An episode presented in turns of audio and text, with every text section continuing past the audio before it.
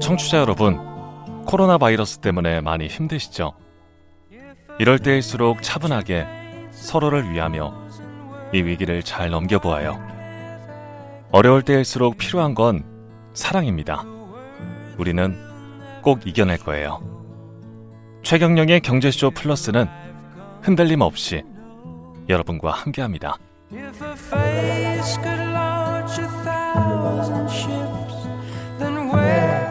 안녕하십니까? 진실탐사 엔터테이너 최경령입니다. 주말에는 세상의 이익이 따따블로 되는 최경령의 경제쇼 플러스 시작하겠습니다. 벌써 50번째 시간입니다. 최경령의 경제쇼 플러스 50번째 시간. 오늘은 와이즈경제연구소 차영주 소장님 계셨고요. 예. 안녕하십니까, 차영주입니다. 네. 예. 그리고 제 옆에는 오윤혜 씨, 짝꿍 오윤혜 씨 와 계십니다. 예. 네, 여러분 반갑습니다. 오윤혜입니다. 예. 근데 스튜디오에 들어오기 전에 네. 제가 두 분한테 어디 사시냐고 물어봤는데 사랑제일교회 옆에 사시더라고요. 성북구에 네. 제 사무실이 있어가지고요. 그래서 네. 우리 최 기자님이 네. 제가 자리를 어떻게 하는지 모르겠습니다만 저랑 제일 멀찍이 떨어져 앉으셨습니다. 네. 예. 뜨끔했어요. 저는 집이 성북구예요. 미치겠어. 그러니까요. 정말 네. 너무 제가 웃고 있지만 너무 화가 나고요.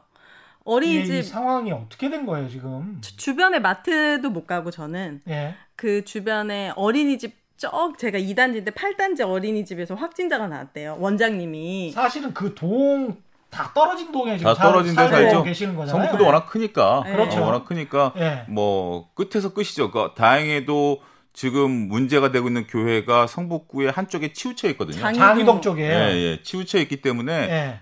전체적인 바운더리랑은 좀 상관없죠. 오윤혜 씨도 그렇고 저도 그렇고 바운더리가 그리고 산도 넘어야 되고. 그렇죠. 성북구 내에서 산도 넘어야 되고 네. 이게 조금 차이는 있는데 그래도 심리적으로 그 저녁에 문자 오는데 그 여러분들 뭐 문자 받으시잖아요. 그렇죠. 뭐 66번, 67번 그렇게 오는 게 아니라 61번서부터 72번 그런 식으로 문자가 와요. 너무 많이. 그러니까 10명씩 뭐 15명씩 이렇게 늘어나니까. 네. 똑같이 받으세요? 네, 그래서 저는 꺼버렸어요. 너무 잠을 못 자게 계속 오고 네. 주변에 이제 놀이터에 애들이 원래 마스크라도 쓰고 갔는데 애들이 놀이터에도 못 나가고 어린이집도 당분간 가정보육을 하셔야 될 것 같다. 그래가지고 굉장히 속상합니다. 허무하고. 이게 저도 그 동네에서 사무실이니까 이제 커피를 한 잔 마시려고 커피 전문점을 가면 점심시간에 12시 40분이 피크거든요. 예. 보통 직장인들 식사하고서 커피를 한 잔씩 뽑을 시간 아닙니까?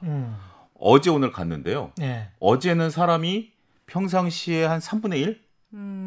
그러니까 이제 테이크아웃만 좀 해가고 네. 아예 테이크아웃을 안 해가고. 직격탄을 맞는군요. 그렇죠. 네. 그리고 오늘 같은 경우는 아예 사람이 없더라고요. 진짜 자영업 하시는 분들도 너무 힘 빠지고 힘들 것 같아요, 진짜. 아니 근데 이분들이 어떤 아주 순수하고 고결한 뜻에서 그렇게 한 것 같지가 않은 게 더 속상한 거예요. 맞습니다. 예, 그게 그쪽에서 재개발 벌어지고 있고 돈을 500억 이상을 요구를 하고. 교회를 옮겨야 되는 거예요. 재개발하니까. 재개발을 하니까. 그것 때문에 데모한 거예요? 근데 거기에서 숙식을 같이 하면서 철거반원들이랑 싸웠던 거예요. 그래서 더 퍼졌던 거예요, 바이러스가. 그렇죠. 숙식을 하고 있으니까. 대단하신 분들이네요, 진짜. 교회가 자기들 것도 아닐 텐데. 참 미치겠습니다. 그리고 이런 상황, 이게 또 교회는 전혀 이제 종교적으로는 돈하고는 그래도 좀 떨어져서 생각을 해야 되는데 시에서 준다고 하는 돈은 그 감정평가 나온 게 한 80억 정도 되는데 네. 이분들은 500억 너무 차이가 많이 나요. 560억을 받아야 되겠다. 근데 그 계산 방식이 교인 숫자랄지 이런 것까지 계산을 한 거예요. 교인 숫자의 감소랄지 이거 마치 무슨 영업권 그러니까요. 사고 팔고 하는 것처럼 우리가 상가를 몇 년 동안 못 쓰면 내 소득을 보존해줘 뭐 이런 근데 이 교회는 저도 사실은 크리스찬이어서 네. 이런 행태가 나오니까 너무 같은 네. 기독교인으로서 너무 이게 네. 그러니까 부끄러운 거예요. 뭐 증권쟁이입니다만 이게 지금 어제 주말에 그렇게 터지니까 네. 어제 국내 시장 물론 제가 자영업자분들도 말씀드렸습니다만 어제 주식시장이 아주 그냥 난리가 났죠. 난리가 남에 따라서 정말 여러분들이 뭐 모르겠습니다. 이 방송 들으시는 분들 중에 그쪽에 동조하시는 분들도 있으시고 뭐 여러 가지 있겠습니다만 경제만 놓고 본다라면 이거는 정말 어마어마한 우리가 지금 손실을 보고 있는 거죠. 다 청구해야 돼요. 그 사람들한테 정신적인 피해 보상까지 해가지고 가만둘 수 없습니다. 예. 원론적으로 봤을 때도 이건 종교의 의미가 많이 퇴색된 것 같아가지고 네. 맞습니다. 이타심이라고는 예. 찾아볼 수가 없습니다. 예. 오늘 방송 일요일에 네. 나가는 거니까요. 네. 예. 시점에 관해서는 네. 좀 네. 계산을 해보시고 말씀을 네. 하시는 게 좋을 것 같고요. 네. 일단 오늘은 공부를 해서 네. 개인 투자자들이 네. 돈을 벌 수가 있는 거냐. 네. 주식을. 네. 주식을 공부를 해야 되는 거냐 아니면 그냥 운으로 돈을 버는 경우도 많잖아요. 맞습니다. 그러니까 이게 주식시장이 뭐라고 결정하기가 어려운데 우리가 공부를 해서 과연 되겠느냐라는 비판론도 분명히 있고요. 한편으로는 내가 운에 의해서 돈을 벌었기 때문에 벌 수도 있죠. 제가 지난번 기자님하고 얘기했듯이 제가 기자님한테 종목을 드려서라든지 아니면 예. 기자님이 저한테 예. 좋은 정보를 주셔서 돈을 벌 수가 있죠. 예. 그렇기 때문에 이게 과연 운에 의해서 주식을 사야 되느냐 아니면 공부를 하는데 그러면 공부를 한다라고 100% 돈을 버느냐? 그것도 아니거든요. 아니 그런 실험이 있었잖아요. 왜 투자론에 예. 아시겠지만 예. 원숭이가 그냥 아무렇게나 다트에 네, 예. 던져서 종목이 이렇게 네. 있는 거죠. 그것과 네. 펀드 매니저들의 종목과를 네. 비교를 해서 수익률을 네. 6개월 동안 비교를 해요. 네. 뭐 원숭이가 높을 때도 더 있어요. 그렇습니다. 진짜? 네. 거기에 대해서는 뭐 할 말이 많은데 예. 그거는 어폐가 있는데 어찌됐던 근데 결론은 공부를 예. 저는 제가 지금 책에서도 이제 곧 나오고 지금도 이제 얘기를 하고 있는 것 중에 하나가 오늘 이제 얘기를 하려는 게 공부를 제대로 해야 된다. 그러니까 결론은 공부를 해야 된다는 거예요. 공부를 해야 돼요. 그렇죠. 왜냐하면 네. 지금 여러분들이 싸우고 있는 판이 이 주식 판이라는 게 제가 입사했을 때 1990년대 중반만 하더라도 그때는 공부해서 되는 판이 아니었어요. 왜냐하면 주식의 가치를 측정해서 그게 올라가는 시대가 아니었었어요. 그러니까 연세 드신 분들이 지금 옛날부터 주식을 한 20년 이상 하신 분들은 공부가 소용없다라고 생각하세요. 가치가 아니고 그럼 뭘로 올라갔습니까? 그때는 수급이나 정보나 뭐 그런 작전이나 뭐 이런 것들이 행행했을 때고 정말 그때 당시만 하더라도 펀드 매니저한테 뭐 이렇게 해가지고 펀드 매니저 주식을 사주고 뭐 하여튼 뭐 별 희한한 방식들이 다 있었던 상황이에요. 그런데 예. 지금은 여러분들 아무래도 사회가 좀 우리가 코로나 얘기를 하긴 했습니다만 그래도 우리가 정상적으로 돌아가는 그런 사회를 지금 살고 있는 거 아니겠습니까? 그렇죠. 전제가 훨씬 더 투명해졌죠. 네. 그런 상황에서 지금 그때 당시만 하더라도 지금 그 증권사 직원들 그리고 증권업계, 금융업계에 계시는 분들의 교육 수준이 상당히 많이 높아요. 굉장히 많이 높아요. 그때만 네. 하더라도 교육 수준이 조금 상대적으로 비교 열위에 있었다라면 예. 지금 비교 우위에 있어요. 근데 이분들이 자신들이 국내에서 공부를 했던 외국에서 공부를 해왔던 방식대로 종목을 찾거든요. 예. 그렇기 때문에 지금은 소위 말해서 우리가 주식의 기본이라고 하는 가치를 측정하는 것들을 그들처럼 우리가 공부를 할 수만 있다면 예. 공부를 한다라면 네. 제가 그 A라는 종목의 가치를 평가를 해서 주식을 사죠. 네. 네. 그러면 저보다 더 공부를 많이 하신 최 기자님도 어차피 찾을 거 아닙니까? 그렇죠. 그럼 결론은 똑같이 A라는 종목이 나올 수밖에 없어요. 네, 맞습니다. 예. 네. 그리고 오은혜 씨도 A라는 종목이 나오게 되고 그러면 네. A라는 종목의 가치를 적정해 평가를 해서 주식을 사면 주가가 올라가게 되는 거죠. 네. 그런 상황이 지금 되고 있는 거예요. 먼저 발견한 사람이 아무래도 유리하겠죠. 앞서 제가 커피 전문점 말씀을 드렸잖아요. 예. 커피 전문점에 사람이 없어요. 네. 근데 여기 계신 분들 커피 좋아하시잖아요. 예. 그렇다고 해서 내가 오후에 갈증이 나는데 커피 전문점 가기는 두려워. 그럼 커피를 어디서 마시겠어요? 집에서 마시기도 하고 예. 쉽게 가까운 편의점 같은 데 가서 요즘 편의점 커피 좋잖아요. 네. 그렇군요. 예. 특정 종목 말해도 되나요? 아니 네, 상관없죠. 어차피 예. 뭐 그거는 커피 우리 옛날에 예. 그 최경영 기자님 10년 전만 하더라도 예. 하루에 봉지 커피에 하루에 서너 잔씩은 먹었었죠. 그때 당시만 하더라도. 믹스 커피. 예. 믹스 커피 먹었죠. 예, 믹스 커피. 그때 당시에 동서라는 주가가 꾸준히 올라왔어요. 그러다가 최준철 대표랑 이야기한 거잖아요. 이게 예, 지금 그 동서라는 예. 것들이 그 원두 커피가 장악하면서 주가가 떨어졌다가 최근 주가 급등해요. 왜 그러냐? 편의점 커피 시장에서 1등을 장악했거든요. 아, 동서 커피가요? 동서가. 아, 동서가 또 이제 원두를 했어요. 그러니까 우리가 주식하는 게 쉬워요. 예. 어렵게 생각하시는 게 아니라, 야, 커피를 내가 하루에 서너 잔은 먹는데 원두 커피점 가기 겁이 나. 근데 편의점 커피를 먹어보니 어이 괜찮네. 아, 비슷하네 맛이. 네, 맛이 비슷하거나 어떤 거는 더 좋은 것도 있어요. 예. 그래? 그러면 이게 어디 거지? 동서 거네. 동서의 재무제표를 한번 내가 볼까? 오, 기업 좋네.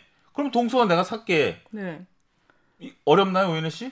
네. 왜냐면은 네. 그 가격이 이미 너무 올랐을 수도 있고. 아, 그거는 이제 별개의 문제지만. 별개의 종목을 그렇게 찾아가는 것들. 네. 종목을 찾아가는 것들이 우리가 일상생활에 있어서 그렇게 관점을 접근해야 되는데 네. 유심히 관찰을 잘해야 되겠네요. 잘해야 되는데 제가 지난번에 말씀하신 것처럼 차 소장 무슨 종목 사야 돼? 무슨 종목 사야 돼? 이거는 주식을 할 수 있는 자세가 안 돼 있는 거예요. 그냥 여러 것도 한번 시험해보고 뭐 먹어보고 막 이래야 되겠네요. 그러니까 예. 굳이 우리가 막 그런 나서서 찾을 건 없지만 조금만 더 우리가 투자자라면 예. 이 코로나 상황에서 정말 암담하고 정말 뭐 때로는 욕도 나오고 하지만 그렇게 예. 끝낼 것이 아니라 예. 그렇다라면 내가 투자 관점에서 본다라면 뭘 투자해야 되지? 관점을 좀 달리해야 되죠. 최근에 내가 뭐 극장 관련해서 주식이 요 며칠 올랐어요. 예. 왜요? 근데 생각해보자. 내가 극장을 갔나? 저 올해 한 번도 안 갔거든요. 저도 안 갔는데. 예. 그럼 이 주식은 내가 살 게 아니네? 그렇죠. 그 왜 오른 거예요? 모르죠. 아, 모르지. 너무 최근에, 떨어져서 이제 올랐을 수도 있고. 너무 떨어져서. 요즘 화장품 관련주들 계속 올라요. 근데 여성분들 옛날보다 화장 반만 하시잖아요. 네. 그렇지. 왜 그렇죠? 화장 반만 하죠. 네. 재무제표를 보니까 요즘 매출이 줄어들어요. 그럼 올라가죠. 예. 그럼 따라 사야 되나요, 말아야 되나요? 안 사면 안 될 것 같아. 그렇죠. 그게 예. 잘하시는 거예요. 올라간다고 옛날에는 여러분들이 주식을 하시는 분들의 입장에서 보면 가장 실수하는 게 올라가는 걸 보면 사람들이 흥분하죠. 올라가는 걸 보고 흥분하는데 네. 냉정하게 나는 이게 올라가는 게 제대로 됐나? 안 됐나? 판단하실 수만 있으면 네. 자기만의 기준이 있어야 되는 거예요. 고점에서 내가 이거를 속된 말로 물리지 않는 거죠. 그것만 해도 얼마나 현명합니까? 사람들한테 다 그 이야기가 전해지고 네. 뉴스에도 막 나오고 네. 화장품주 다시 반등한다. 뭐 그때는... 야 충분히 떨어졌다. 근데 반등한다라는 뉴스가 나올 정도 되면 네. 이미 한 30, 40%, 50% 올라왔죠. 올라와서 그 뉴스가 나온 거예요. 그땐 물린 거네요. 들어가면은. 그러니까 대다수 개미 투자자분들이 여태껏 해왔던 게 그런 것들의 반복이었죠. 뒤늦게 그런 뉴스를 보고 네. 주가를 보니 이게 사람이 올라가는 주가를 보면 흥분하기 마련이에요. 저도 그래요. 주가가 올라가면 그렇지. 이게 빨간불이 켜지는 거 보면 아 심장이 벌렁벌렁하죠. 내가 사지 않았어도요? 안 왔어도. 그러면 막 사고 싶은 거예요. 특히 처음 하는 사람들은 특히 그래요. 특히 처음 하는 사람들. 특히 처음 하는 사람들 입장에서 네. 보면 빨간불이 켜지면 가슴 심장이 벌렁벌렁해요. 아, 그래요? 예. 그런 상황이 되는데 네. 오히려 주식은 빨간불에 사는 게 아니라 파란불에 사야 되는데. 그러니까요. 주가가 떨어질 때 사야 되는데 주가는 떨어질 때는 공포감이 있죠. 더 떨어질 것 같죠. 네. 맞아요. 그러기 위해서 제대로 된 공부를 하셔야 되는데 네. 오늘 여러분들에게 제가 중점적으로 말씀드리고자 하는 것은 네. 공부해라. 이거 뭐 지겹죠. 지겨워요. 그렇죠. 지겹죠. 안 들어와요. 예. 네. 너무 힘들어요. 그러면 공부도 해야 되는데 여러 가지 있는데 네. 제가 말씀드린 건 자금 관리하고 이것도 자금 관리요? 예, 돈 관리도 배우셔야 돼요. 처음에 결혼하셔서 네. 가계부 쓰기가 쉽지가 않았죠. 네. 그런 것들을 누가 좀 알려줬으면 좋겠다라는 생각도 적금은 뭘 들어야 되고 네, 맞아요. 애들 교육비는 어떻게 잘라내야 되고 남편 용돈은 얼마 줘야 되고 네. 이거 누가 무슨 뭐 동사무소에서 좀 가르쳤으면 좋겠죠. 네. 저를 불러주세요. 동사무소 관계자 여러분. 예. 아니 아무튼 이런 것들에 대한 우리 경제 교육이 안 돼 있다라고 하는데 맞아요. 네, 경제 교육이 안 돼 있다라고 하는데 주식에 있어서 여러분들이 언제 사느냐, 언제 파느냐, 기업을 어떻게 분석하느냐만 공부하세요. 맞아요. 그러네. 그건 아니에요. 그것도 해야 돼요. 당연히 해야 되지만 거기에 두 가지가 빠져서 제대로 공부가 안 되는 거예요. 하나는 자금 관리. 내 돈 관리요? 내 돈 관리. 내가 돈을 어떻게 해야 되느냐. 두 번째는 심리를 내가 어떻게 다스려야 되느냐. 내 심리요? 그렇죠. 내 심리를 내가 어떻게 다스려야 되냐. 우리가 삼성전자를 샀는데 삼성전자가 5만 원에 샀어요. 예를 들면 삼성전자 5만 원에 샀는데 삼성전자가 4만 5천 원까지 빠졌어요. 뭐 이야기 쉽게 얘기하겠습니다. 4만 5천 원까지 빠지면 네. 오윤혜 씨 같은 경우는 삼성전자 우리나라 대기업이고 망하지 않을 텐데 그러면 주식을 더 살까 말까. 네. 더 사는 쪽에 네. 물타기를 하죠. 네. 근데 위대한 투자자들 여러분들 혹시 위대한 투자자 어떤 분이 뭐 워렌 버핏이나 뭐 이런 물타기를 하라라고 쓴 책을 발견하시면 저한테 제보를 해 주십시오. 제가 큰 어마어마한 밥을 사겠습니다. 아 진짜요? 물타기를 하지 말라 그래요. 왜요? 그럼 어떻게 되느냐? 오히려 5만 원에 샀는데 5만 5천 원이 됐다. 그러면 사라 그래요. 왜요? 근데 오윤혜 씨 같은 경우 5만 원 된 거 5만 5천 원을 못 사죠. 네. 그럼 평당가가 올라가잖아요. 네. 그러면 내가 차라리 5만 원에 다 사지. 내가 왜 바보같이 5만 5천 원에 사느냐. 네. 근데 우리가 5만 원에 사서 5만 5천 원에 팔던 6만 원에 팔던 올라가서 팔려고 샀던 거 아니에요? 맞아요. 그렇지. 그러면 내가 판단했던 대로 주가가 올라가면 내 판단이 맞은 거 아니에요? 네. 그러면 사는 거예요. 그러면 5만 원에 사고 5만 5천 원에 사서 6만 원에 팔면 평균 단가가 5만 5천 원이잖아요. 그러면 네. 한 5천 원 먹은 거지만 네. 내가 5만 원에 사서 4만 5천 원까지 떨어져서 네. 다시 올라가면 내가 돈을 더 버지만 네. 4만 5천 원까지 떨어진 게 그렇게 올라갈 확률보다는 떨어질 확률이 더 많아요. 삼성전자인데요? 그러니까 예를 들자면 아니 삼성전자라고 해서 뭐 망하지 말란 법 없나요? 아 근데 지금까지 나오셨던 분들이 내가 이거를 네. 당장 팔 건 아니니까 네. 장기적으로 투자할 거니까 이 기업이 망하지 않는다면 네. 이 가격이 얼만큼 내려가든 내가 돈이 생기면 또 사면 되고 또 사면 되고 이렇게 말씀해 주셨는데 아니 저는 그런 거를 동의하지 않습니다. 왜냐하면 되게 강직하시네. 예. 10년 전으로 돌아가서 네. 최경 기자님 10년 전으로 돌아가서 10년 전에 우리나라 시가총액 상위 종목 20개가 예. 지금 여러분들 포털 사이트 검색해 보세요. 그렇죠. 방송 들으시고 예. 그 다음에 지금 시가총액 상위 종목을 보면 예. 살아남은 기업이 몇 개 있을까요? 이 기업이 망하지 않는다는 전제가 중요해요. 근데 그걸 누가 장담하죠? 화를 내시죠. 목소리도 엄청 크신데. 아니 저는 그래요. 아니 막말로 네. 우리가 삼성전자를 예를 들면 네. 모든 게 다 통용이 되는 것 같아요. 맞아요. 예. 그러니까 망할 수도 있기 때문에 그건 모르는 거니까. 1980년에 가장 우량주는 삼성전자가 아니었어요. 그럼 뭐예요? 삼성전자 2만 원이었고 은행주가 제일 우량주였어요. 그렇죠. 예. 저희 아버님 은행원이셨거든요. 네. 은행주 자사주 다 받으셨고요. 예. 은행주 퇴직금까지 다 사셨어요. 네. IMF 때 망했잖아요. 아 그래요. 네, 죄송합니다. 근데 그때 당시에 그 판단의 기준이 있었고, 네. 지금 현재 판단의 기준이 있는데, 이제 지금 말씀하시는 거는 4만 5천 원으로 내려갔는데, 네. 본인의 판단 기준이 틀렸는지 맞았는지 확인을 해보고, 맞습니다. 틀렸으면 팔라는 이야기예요. 그러니까 우리가 예. 무조건 가치 투자라고 해서 저는 좀 제 주관으로 말씀을 드리면 우리가 장기 투자를 많이 얘기를 하잖아요. 네. 저는 장기 투자라는 용어를 별로 좋아하지는 않습니다. 예. 가치 투자를 좋아합니다. 그렇죠. 투자. 예. 장기 투자 이거로 가치 투자가 아니에요. 장기는 여러분들이 길게 놔두면 무조건 수익이 난다라고 하는데 여러분들이 일본에서 지금 살고 있다라고 생각해 보십시오. 잃어버린 20년 동안 장기 투자가 먹히나요? 근데 우리 장기 투자 얘기하면서 미국 얘기만 해요. 그렇죠. 전 세계에서 유일하게 올라간 나라예요. 유일해요? 유일해요. 미국 유일이? 말고 20년 동안 올라간 나라 있으면 영국? 땡. 아니에요? 독일 정도 했겠다. 독일도 그렇게 해. 지금 독일도 지금 죽쓰고 있잖아요. 예, 예. 이런 것처럼 그러니까 미국에서 공부를 해줄 거 이게 중요한 것 중에 하나가 금융회사의 마케팅 포인트라는 거예요. 여러분들이 계속 주식을 하고 주식에 몸담고 있으면 언젠가 수익이 날 겁니다. 언젠가 나는 모르고 나는 이 바닥 떠날 거지만 네. 당신은 언젠가 돈을 벌 것입니다. 금융회사에서 얘기해 가장 좋은 포인트 아닙니까? 미국 올랐으니까 워렌 버핏처럼 되십시오. 네. 근데 워렌 버핏이 되나요? 차 소장님이 증권사 출신이기 때문에 네. 증권사의 마케팅 포인트를 지금 짚어주시는 거야. 아... 그런데 그게 맹점이 있다는 거지. 그래서 개인 투자자들은 그걸 좀 대비를 해라. 그렇죠. 예. 어떻게 해야 돼 이제? 그러니까 우리가 가치 판단을 여러분들이 하셔야 돼요. 이게 뭐냐면 여러분들이 가치 투자가 좋다라고 무조건 묻어두면 된다라고 생각하시는 가장 큰 착각을 하는 것 중에 하나가 첫 번째 멋있어 보여요. 뭐가요? 내가 난 가치 투자자야. 나는 샀다 팔았다 안 해. 나는 쭉 묻어두는 스타일이고 나는 가치를 보고 장기 투자하기 때문에 촐싹대지 않아. 멋있어 보이잖아요. 선비 같잖아. 아, 존리 대표님이 그러셨는데 10년 동안 멋있어 보이잖아. 생각하고. 아니 그러니까 일반적인 사람들이 가치 투자를 하겠다라는 것 중에 하나가 예. 멋있어 보여서 그래요. 예. 그래요? 그렇죠. 야, 나는 오늘 사서 오늘 팔아. 오늘 사서 얼마 출석되는 것처럼 보여. 그렇죠. 근데 야, 나는 가치에 중점을 두고. 그렇지. 이 가치가 무너지지 않는 한 나는 주식을 가져갈 거야. 얼마나 멋있어 보여. 왠지 돈에 연연하지 않은 것 같잖아. 맞아.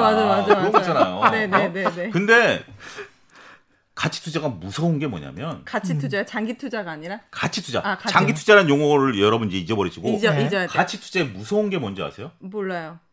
가치가 훼손되면 네. 내가 가치를 보고 산 거잖아요. 내가 예를 들어서 가치를 보고 샀는데 가치가 훼손이 안 된다는 보장 없잖아요. 메디톡스라는 회사가 15,000원서부터 80만 원까지 올라갔어요. 뭔 회사인데요? 약회사인가? 보톡스. 예. 아 진짜. 예. 보톡스 올라갔어요. 그게 국내 점유율 1위, 세계 점유율 2위.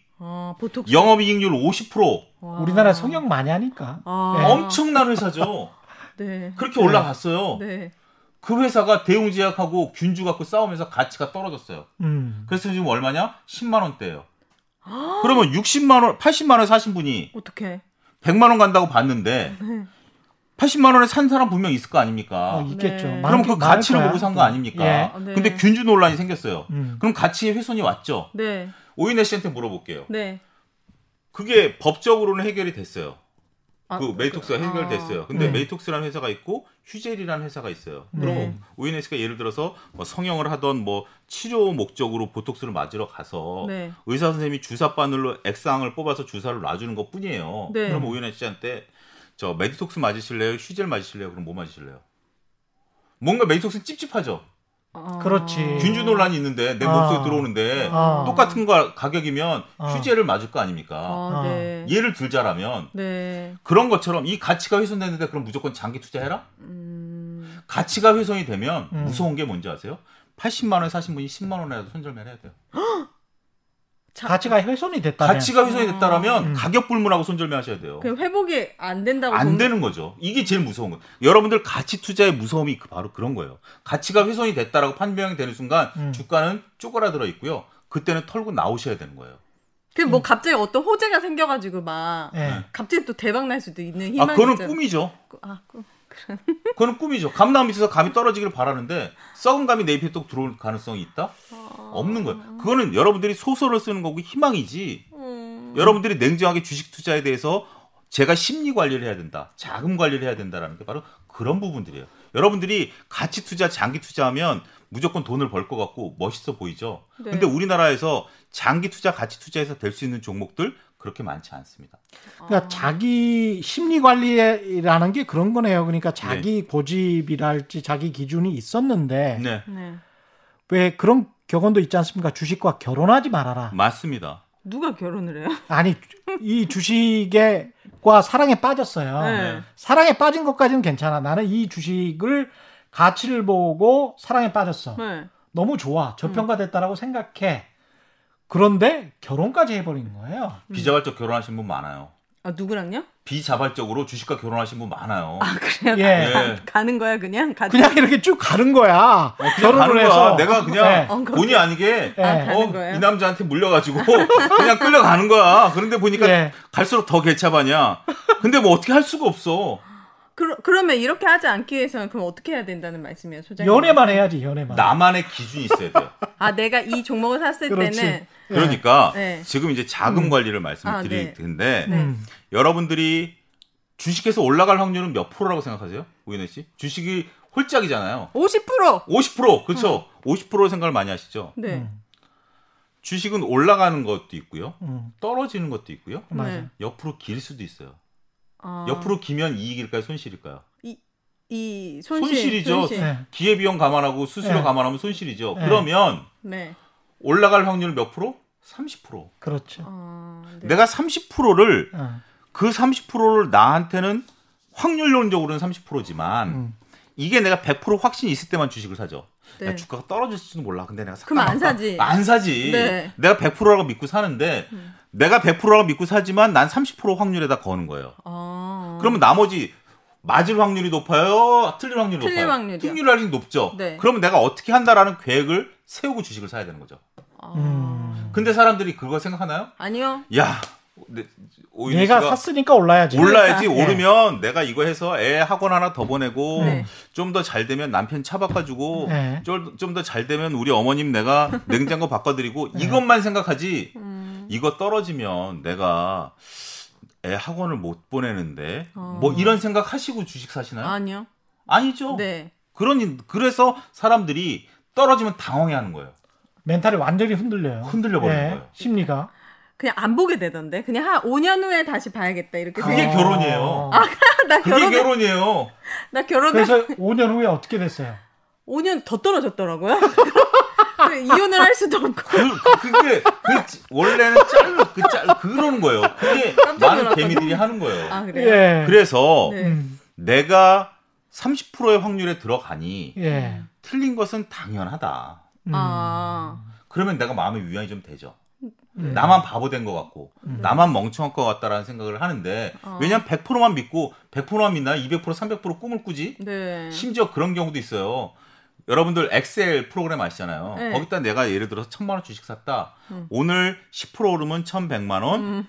이게 복리로 붙잖아요. 네, 그 엑셀 드래그 해가지고 쫙 해서 그거 표 만드시는 분들도 있어요. 아, 복리의 마술사. 아 네. 이거 나의 미래의 미래다. 돈이다. 미래다. 아, 이거 다 해봐요. 네, 가치 투자할 때 네. 워런 버핏이나 벤자민 그레이엄 이야기할 때 복리의 마술 이야기 많이 하거든요. 예, 예.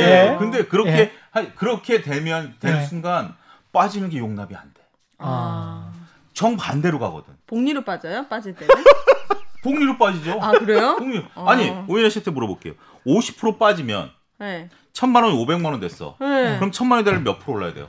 50%. 100% 올라야 돼요. 그러네. 100% 올라야 돼. 그렇죠. 100% 돼야 되는 거예요.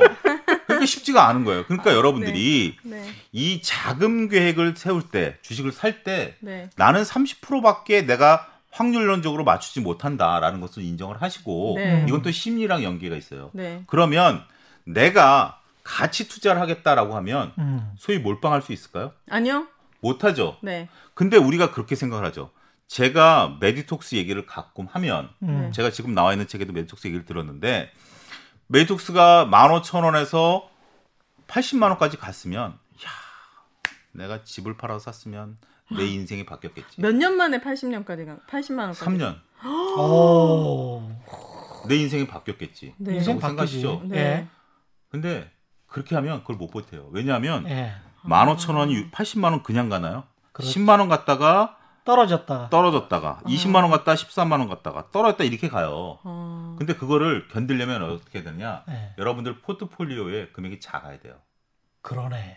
아, 사람의 심리상 그치. 없어도 되는 돈, 없어도 될 정도로 포트폴리오를 작게 해놓고 예. 그게 20만 원 같아 10만 원 떨어져도 이걸 내가 조급하지 않아요. 맞아요. 근데 몰빵을 찍으셨다라고 생각을 해보세요. 못 사지.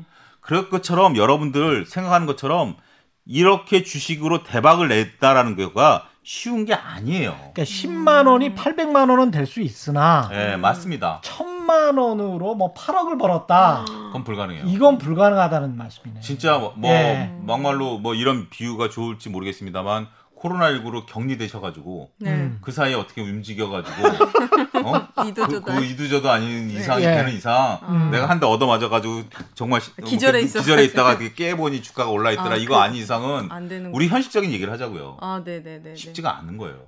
그러면 자금 관리란 말씀은 너무 몰빵하지 말라는 거예요? 몰빵하지 말고 포트폴리오 구성하라는 게 그런 거고 네. 그런 속에서 계획을 세워서 네. 주식은 여러분들 먹는 게임일까요?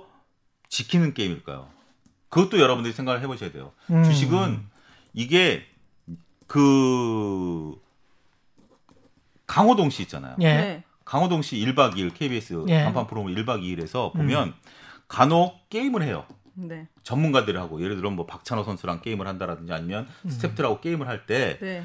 강호동 씨 저도 이제 어느 칼럼을 보고서 그러고 보니까 그런데 강호동 씨가 야 화이팅 잘하자 그 말 안 해요. 그러면요? 은지원 씨나 이승기 씨한테 야 기다려 실수만 하지 마. 실수만 하지 마. 그러면 상대방이 실수를 해요. 어? 무슨 뭐예요? 탁구 칠 때 이럴 때 네. 공이 날라오면 우리가 그냥 강스매싱을 때리잖아요. 아, 그렇죠. 그거 최 기자님도 아시지만 그 예. 우리 같은 아마추어들이 성공할 확률 10%도 안 돼요. 예. 그냥 날아가 버리죠. 근데 오히려 띄워줘요. 그럼 상대방이 그걸 보고 스매싱을 때리면 이쪽에서는 그냥 되면 점수를 먹는 거예요. 멋있어 보이진 않죠. 근데 우리가 주식 시간에서 멋있어 보이려고 들어왔나요? 돈 벌러 들어왔죠. 네, 그렇죠. 맞아요. 그러면 실수를 안 하면 되는 거예요. 실수를 줄여가면서 먹는 게임이 주식 시장이지. 내가 프로처럼 프로들은 제압을 해야죠. 상대방을 제압해서 프로들은 스매싱을 때리는 거죠. 예. 계속 때리는 거죠. 그런 것들을 하는 것들에서 네. 이 실수를 먹어야 되는 게 뭐냐면 여러분들은 꾸준히 기다리는 거예요. 주식 시장을 보고. 기다려요. 기다리다가 네. 코로나19라는 게 터졌어. 주가가 팍 빠져. 네. 그러면 펀드 매니저들도 우왕좌왕, 뭐 다 우왕좌왕 할 때 그때 주식을 사는 거야. 그리고 어느 정도 올라가서 이걸 끝까지 먹는다는 게 아니라 어느 정도 수준됐을 때 내가 또 팔아. 또 움켜쥐고 기다리고 있어. 그 시간에 뭐 하느냐? 일 열심히 하는 거예요. 회사 열심히 다니고. 네. 오윤혜 씨 같이 애들 교육하고 열심히 하는 거예요. 네. 그러면서 주식시장은 뭐 조금씩 보는 거죠. 네. 화장실 가서 변비 걸릴 정도로 쳐다보는 네. 게 아니라. 아, 네. 그렇게 보다가 예. 기회가 왔을 때 사서 조금 먹고. 이거를 계속해서 하면 네. 저는 그게 장기 투자다.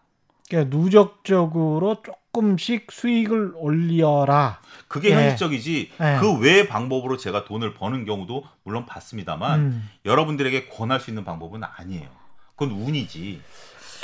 아니 이 말씀이 제가 설득력이 있는 게 네. 과거에 신문기사에 이런 게 났어요. 한 10년 정도 된 것 같은데 그 신현확 총리라고 계셨어요? 네, 예, 있었죠. 누구야? 신현확 총리의 네. 아드님도 총리실에서 근무한 적이 있는데 그분이 뭐 실장 정도까지 1급까지 갔을 거예요. 거의 차관 정도까지 갔다가 퇴직을 하셨어요. 네. 근데 물려받은 삼성전자 주식을 안 판 거야. 네. 한 30년 공직생활 동안 네. 나올 때 이제 보니까 뭐 수십억 수백억 돼 있는 거죠. 어마어마하게 됐겠죠. 곰곰이 생각을 해봤어요. 제가 왜 이분이 안 파셨을까? 재산 공개 때문에 안 팔았을 것 같아요, 내가 보기에는. 왜냐면, 네. 재산 공개를 하면서 이게 팔면 이게 갑자기. 뭐, 확 올라가잖아요. 네. 예, 근데 이제 저는 이제 수백 명의 고위공직자들 재산 공개를 쭉 몇 년 동안 탐사보도를 한 경험이 있기 때문에. 네. 제일 처음에 이제 장부가로 삼성전자를 가령 10,000원에 올렸다라고 하면. 네. 그리고 뭐, 5,000주를 보유했다라고 하면. 그 다음에도 변동사항이 없잖아요. 네. 그럼 변동사항 없음이라고 쓰면 돼요. 관보에. 그렇죠. 예. 예. 그게 재산 공개예요.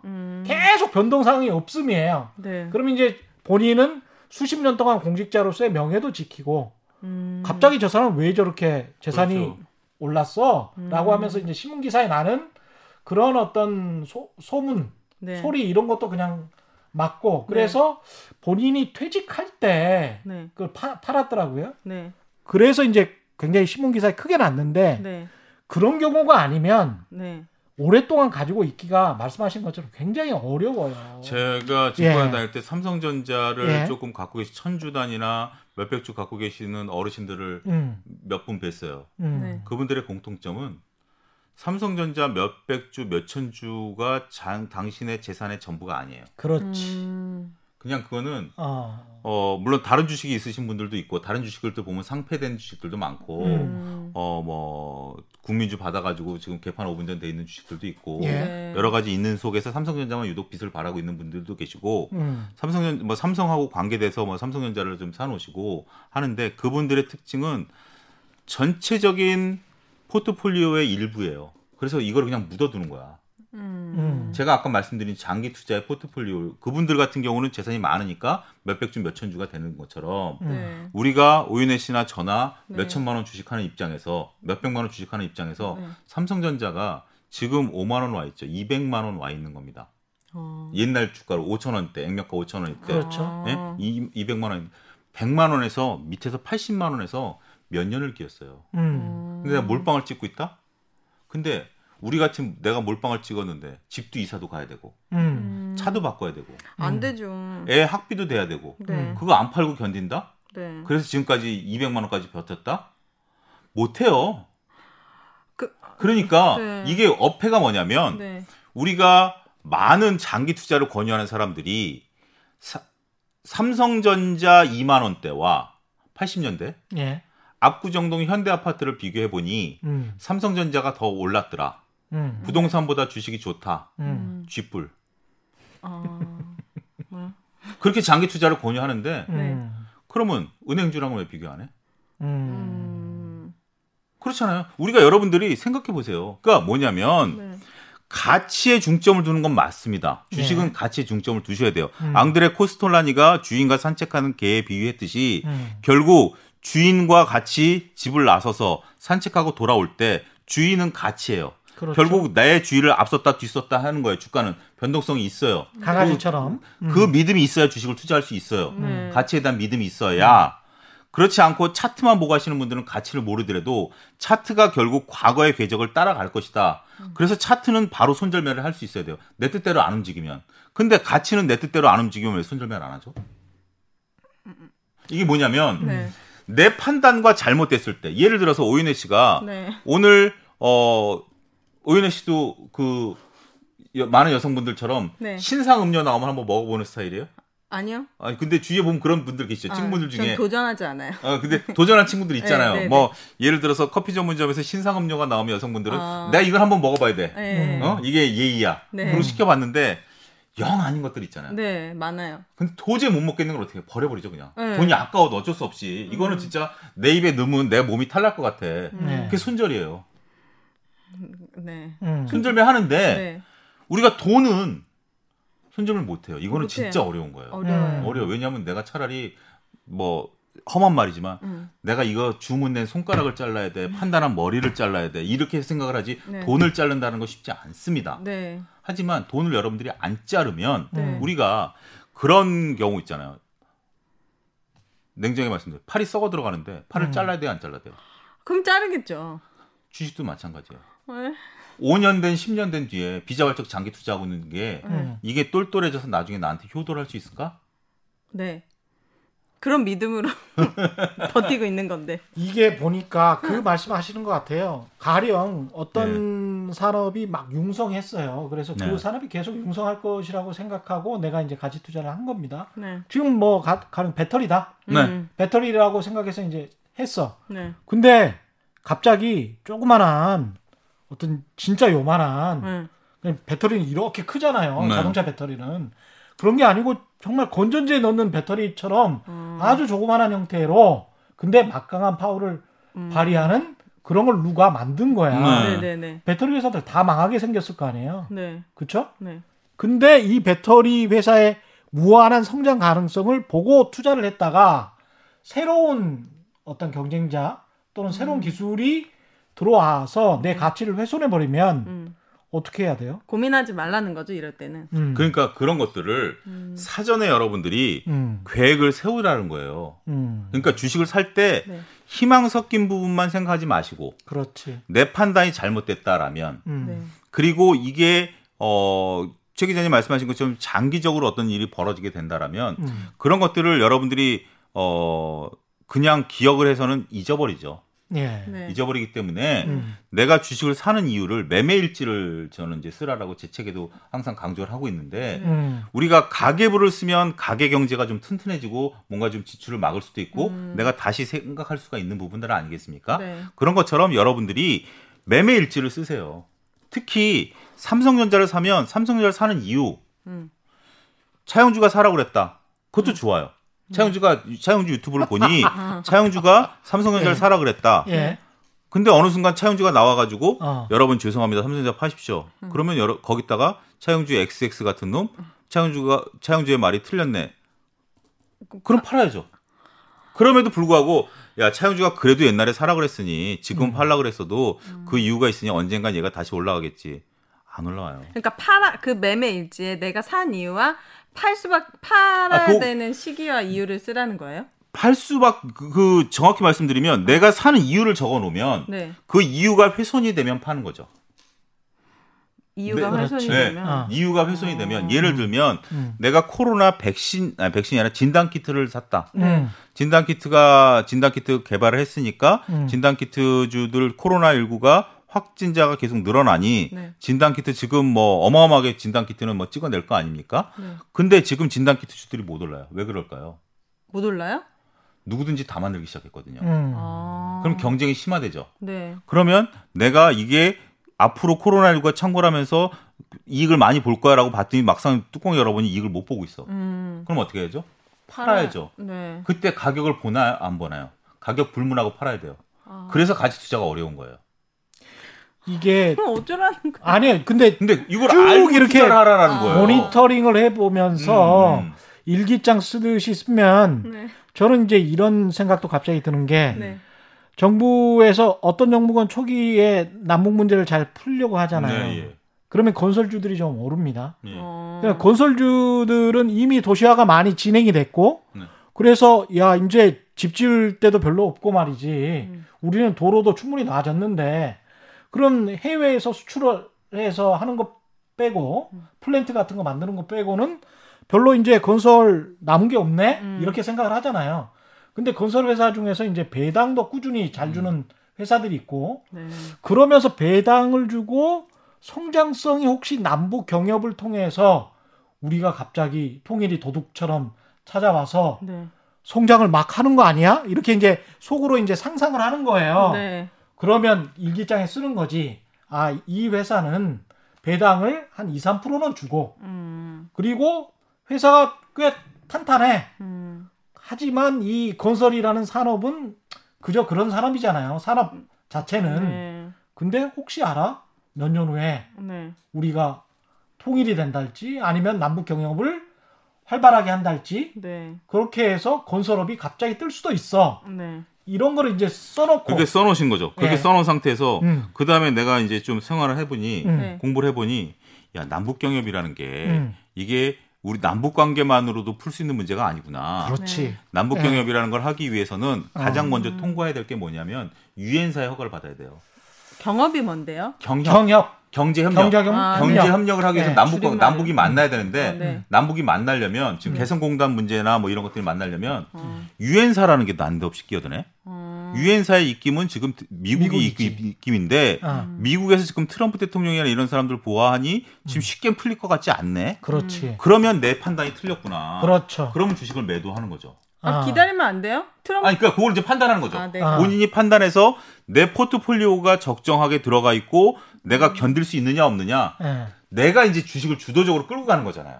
그렇지. 주도적으로 끌고 예. 이미 다 알고 호학제를 다 아는 상태에서 끌고 가는 거고 내가 판단할 때 이건 아닌 것 같다. 차라리 다른 쪽들을 보는 게 낫겠다 싶으면 네. 파는 거죠. 그러면 내가 주식을 주도적으로 끌고 가는 거하고 내가 주식을 그냥 야 요즘 뭐 사야 돼? 어떤 게 올라? 어떤 게 테마주야? 이런 식의 정말 뭐 매번 복권 사듯이 네. 그렇게 주식하는 거는 아니죠. 예. 그 저렇게 하면 망해요. 그러니까 공부는 예. 결국 이거를 말씀하시는 거야? 이런 네. 공부를 해야 되는데 이것조차 귀찮다. 그럼 어떻게 해야 되느냐? 최경령의 경제쇼를 계속 들으시면 됩니다. 하지 마세요. 주식하지 마세요. 예. 그런 걸 여러분들이 그 말씀도 맞는 것 같아요. 예. 그러니까 지금 말씀하신 게 자금 관리는 근데 뭐였죠? 그러니까 자금을 분산해가지고 예. 내가 이게 좀 더 복잡해질 수도 있는데 내가 전체적인 포트폴리오 내에서 손절매 여러분들 손절매 찾고 얘기하는 지금 손절매 말씀을 드릴게요. 이게 예. 핵심일 수도 있으니까 손절매를 몇 프로에 해야 하는 게 정답일까요? 그러니까 파는 거요? 그러니까 내가 샀는데 판단이 잘못됐다라고 인식하는 순간 팔아야 되잖아요. 지금 가치에 대해서 말씀을 좀 드렸는데 그 전에 너무 가치가 벌어지면 이게 조금 문제가 될 수 있으니 내가 어느 정도 빠지면 팔래. 내 판단이 틀렸다라고 보고 네. 근데 어느 정도 빠지면 팔아야 될까요? 이게 원래 뭐 마이너스 10% 마이너스 5% 막 이렇게 주식 책에는 그렇게 나와 있는, 있어요. 예, 예. 30%. 그런데 제가 주식 투자를 해보니까 못 팔 것 같은 마음을 결정을 하면 팔게 되더라고요. 마이너스 40%도. 80% 돼요. 전 마이너스 70%도 팔아본 적이 있어요. 이게 마음을 결정을 해야 돼. 그러니까. 근데 시간이 오래 걸렸어요. 오래 걸리니까. 그래서 그거는 여러분들이 많은 분들이 그렇게 해 하시는데 그거는 시세를 보고 결정하는 거예요. 시세를 보고 못 견디겠다, 못 견디겠다, 못 견디겠다 해서 마음을 한 번에 아 팔아 이런 경우 없잖아요. 그렇죠. 고민하다가 다 자포자기 하다가 안 되니까 마지막에 가서 그냥 맞아요. 아휴, 사람이 잔매에 쓰러지잖아. 그렇게 되는 건데 네. 그렇게 하지 마시고 예. 최 기자님이 좋은 말씀하셨어요. 예. 보통 책에 보면 10%의 손절매하라라고 얘기를 하는데 예. 10%. 아 근데 저는 단도직입적으로 10%의 손절매하는 사람 못 봤습니다. 휩소라는 단어가 있습니다. 예. 휩소 속임수인데 네. 예를 들어서 10%가 빠졌어. 그러면 11% 빠졌다 다시 치고 올라가면 어떡해? 그니까 너무 아깝지. 너무 아깝지. 근데 그걸 다 사람들이 생각해요. 맞아. 10% 갔다 오면 야 휩소가 나타나는 거 아니야? 아, 내가 팔면 다음날 상한가치는 거 아니야? 야 이게 속임수가 아니야? 이렇게 생각을 하는데 그렇죠. 그거는 복불복이고요. 예. 그건 복불복이고 그러면 여러분들이 전체 계좌에서 오윤혜 씨처럼 화통하게 나는 30%까지도 빠질 수 있어 하는 사람도 있고 네. 이거는 자금과 성격이에요.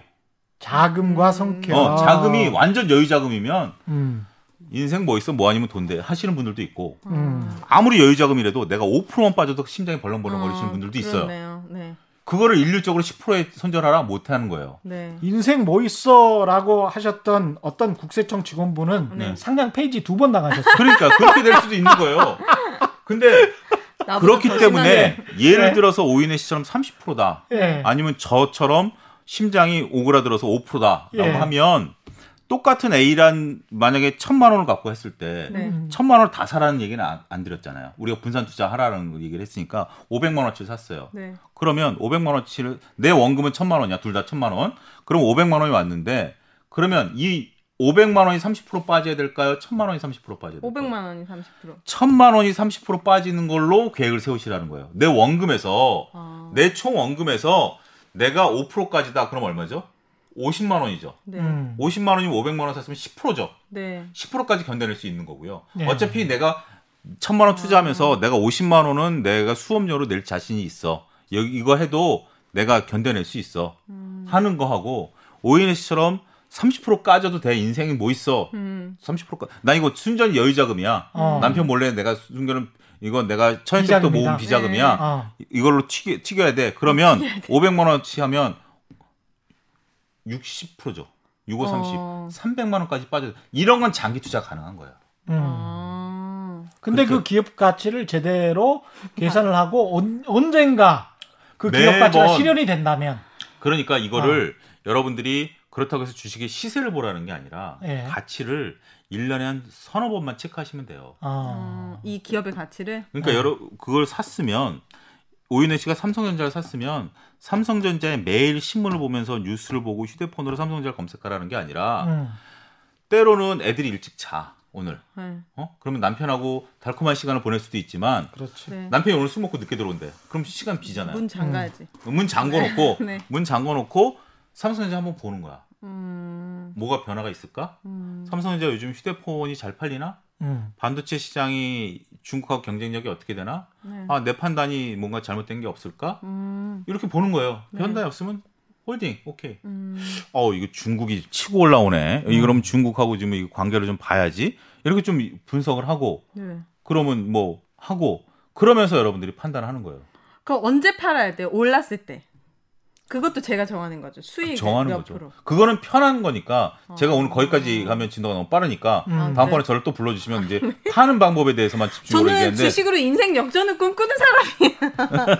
여기 얼마나 주식 나오셔가지고 그러니까 저한테 오늘은 손절매까지만 알려주시는 거예요. 네, 손절매까지만 알려드리는데 네, 네. 그리고 네. 장기 투자라는 용어보다는 저는 용어 종류도 필요한데 뭐죠? 가치 투자라는 용어를 썼으면 좋겠어요. 가치에 투자하라. 네, 가치에 투자. 근데 이런 경우가 있어요. 어떤 주식인지 제가 지금 이름을 까먹었는데 가치 투자를 했는데 그게 테마주랑 엮였어요. 정치인 테마주랑 엮여가지고 순식간에 한 60% 올랐어요. 그게 한 일주일 사이에. 아 그럼 땡큐라고 팔아야죠. 팔아야지. 네. 그럼 그걸 이미 가치가 실현됐는데. 실현됐으니까 그거는. 그거를 장기 투자한다? 네. 그건 뭐 말이 안 되는 거예요. 아... 그렇죠. 그러니까 가치에 집중하십사. 장기란 말에 현혹되지 마시고요. 가치에 집중하십사라고 정리해서 말씀드리겠습니다. 다음번에 나왔을 때 언제 팔아야 되는가? 그 말씀의 힌트도 지금 하신 것 같고요. 네. 기업의 가치를 생각할 때 또 그리고 기업을 계속 분석을 하다 보면 네. 늘어요 또.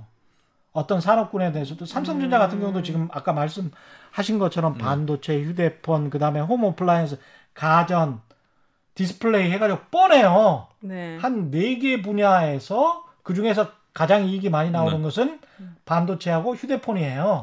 네. 그럼 나머지는 다 고만고만한 것이고 그러면 반도체하고 휴대폰을 꾸준히 분기마다 실적 살펴보고 공시 살펴보고 그 다음에 기업에서 이제 공시 자료가 나오거든요. 그때 계속 말씀드렸던 DART 있잖아요.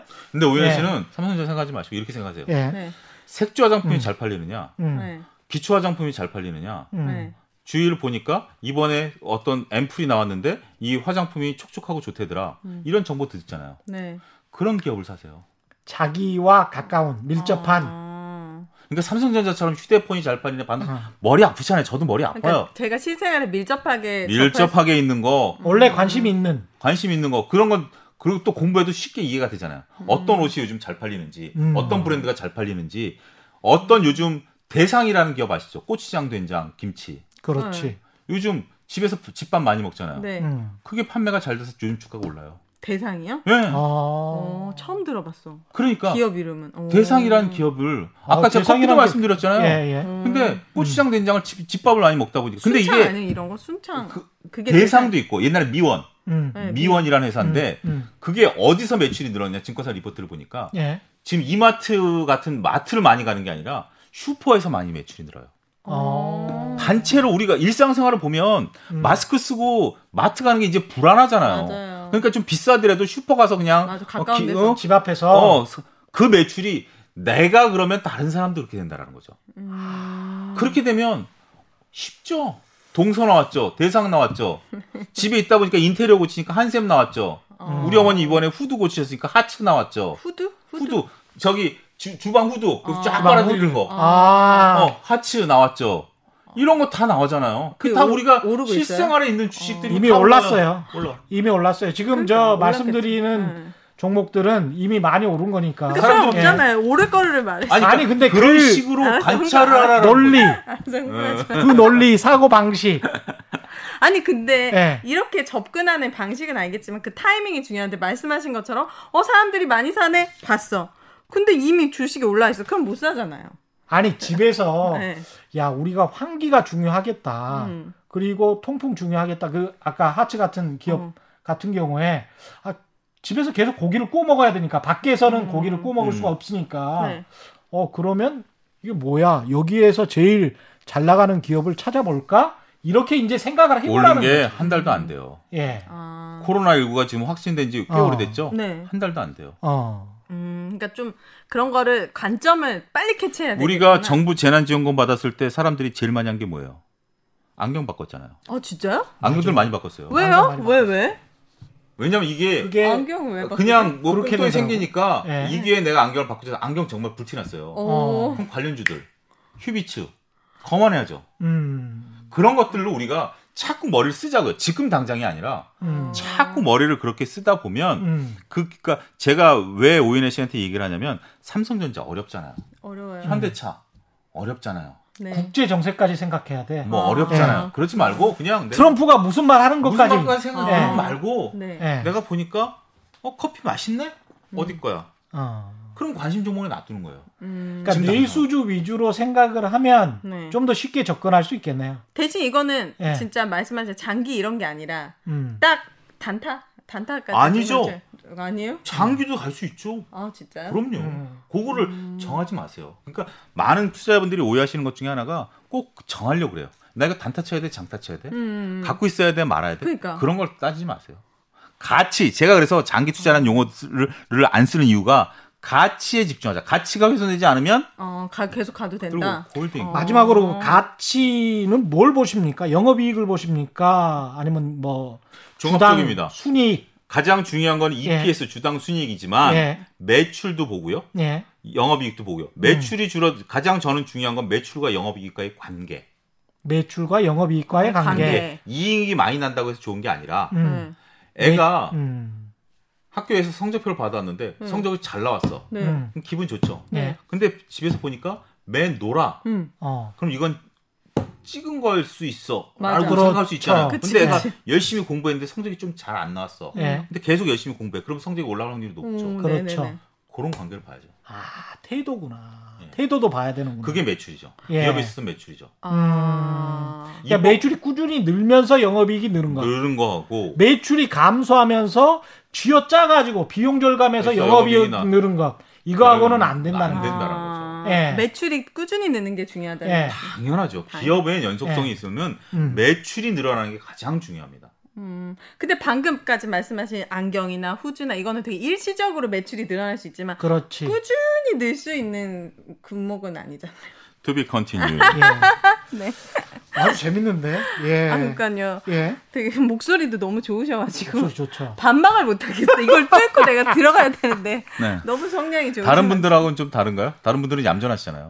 네. 제가 언제든 뚫고 가는데 목소리 발성이. 예, 판단 요것만 안 쳐주셨으면 좋겠어요. 아. 네. 야, 왜냐면은 이 마이크에 혹시 또 울림. 갈지 모르니까. 제 공부를 좀 자제하겠습니다.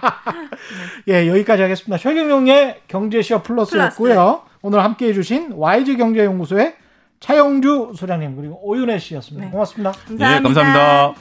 예, 올바른 투자와 올바른 투표는 다르지 않다. 세상에 이익이 따따블대는 최경영의 경제시어 플러스였습니다. 고맙습니다.